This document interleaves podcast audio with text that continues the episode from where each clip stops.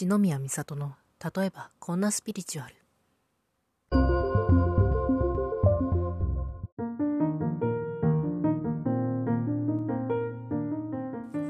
皆さんこんにちは。あるいはおはようございますか。こんばんはか。おやすみなさいかもしれませんがソウリライトリーダー篠宮美里です。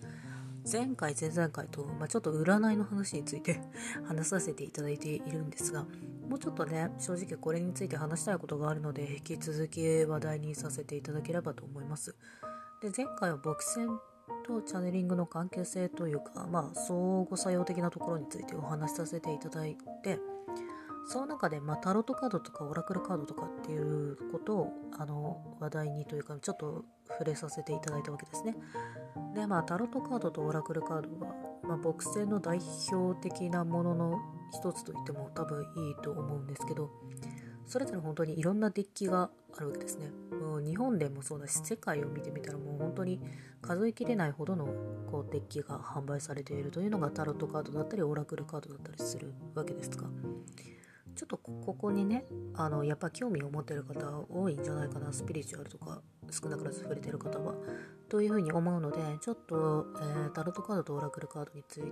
掘り下げていって。でまあそうですね。自分なりの選び方というところをちょっとお話しできればと思っております。まずその前にタロットカードとオラクルカードの違いについて簡単にご説明させていただきますがタロットカードというのはまあもともと起源はあまあなんとなくは言われてるみたいですけどはっきりと分かっているわけではないのかな調べれば出てくると思うんですけどもともとそうですね遊具というかまあトランプみたいな感じで遊び道具として発明されたものっていうふうに言われてますタロットカードは。でそれにこういろんな人が何か何て言うのかなこう占い道具とかちょっと呪術的な何かというのを見出してでそれでどんどんそこの研究が進んでいって今のタロットカード占い戦術としてのタロットカードっていうのが確立してきたっていう歴史があるみたいなんですけどね。まあなのでタロットカードっていうのは基本的には決まってます。そのデッキの数とかどういう構成かっていうのは大体決まってます。で大まかに3種類あってまあウェイト版ライダー版とも言うんですけどウェイト版もしくはライダー版とあとは、えーと、マルセイユ版っていうのとあとトートタロットトート版っていうのが主に3種類今あるのが主流かな。もちろん独自のあのデッキ構成のやつもあるんですけど、基本的にはこの3種類のどれかにのっとっているものが多いですね。あの絵柄がオリジナルだとしても。デッキ構成とか、まあ、絵柄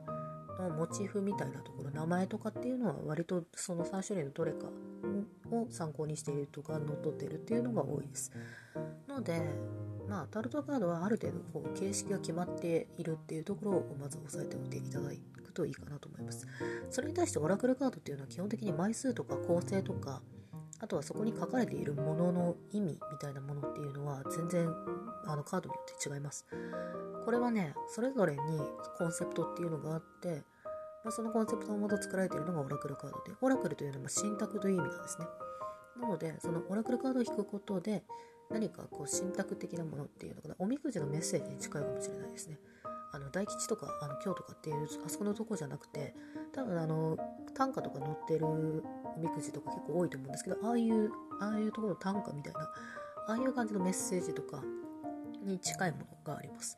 なのでタロットカードは基本的に何かそこの名前というか、まあ、そのデカードの名称と、まあ、絵柄っていうのが基本的なその図面なんで図面というか、まあ、基本的なカードなんですけどオラクルカードはもうちょっと具体的に、あのー、決まってることが多いです。もうちょっと何て言うのかな、例えばそのタロットカードの、うんと、そうですね、こう、皇帝とか、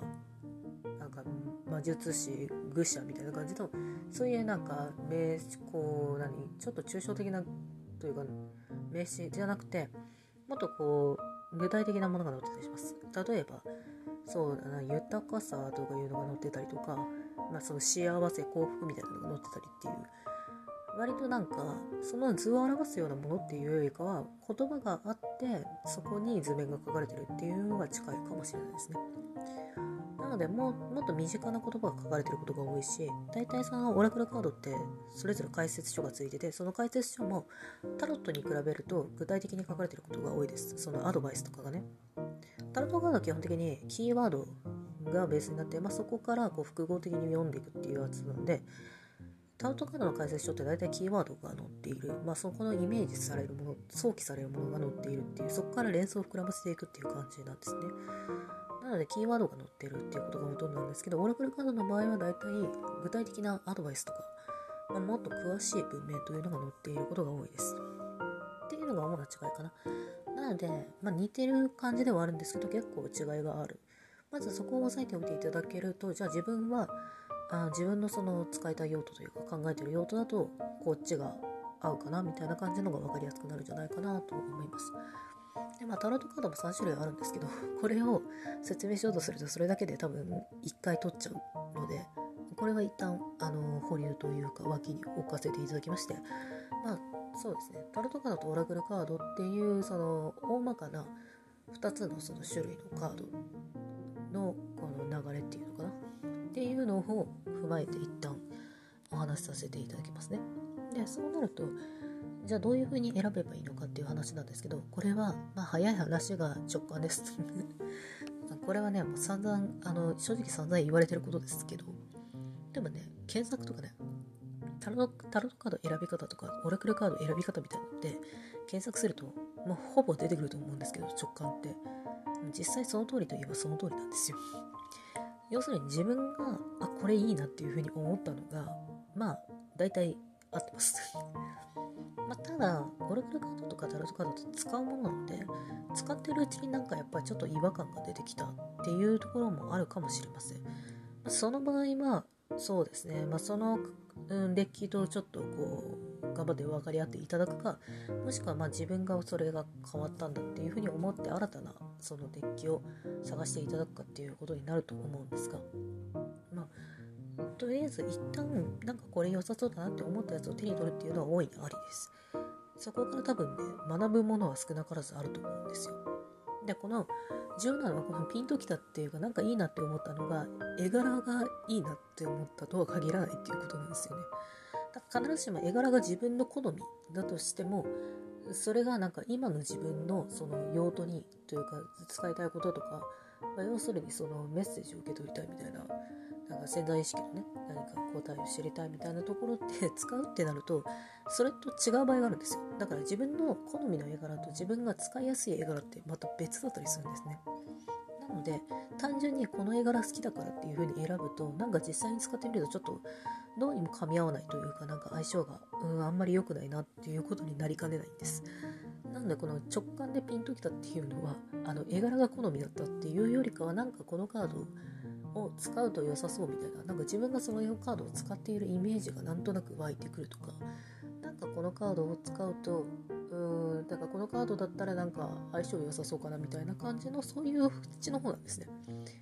か好き嫌いっていうより、まあまあ好きなものが選べればそっちの方がそれに越したことはないんですけど、好き嫌いっていうよりかはなんか、なんというのかな、なんか自分に惹かれるみたいなね。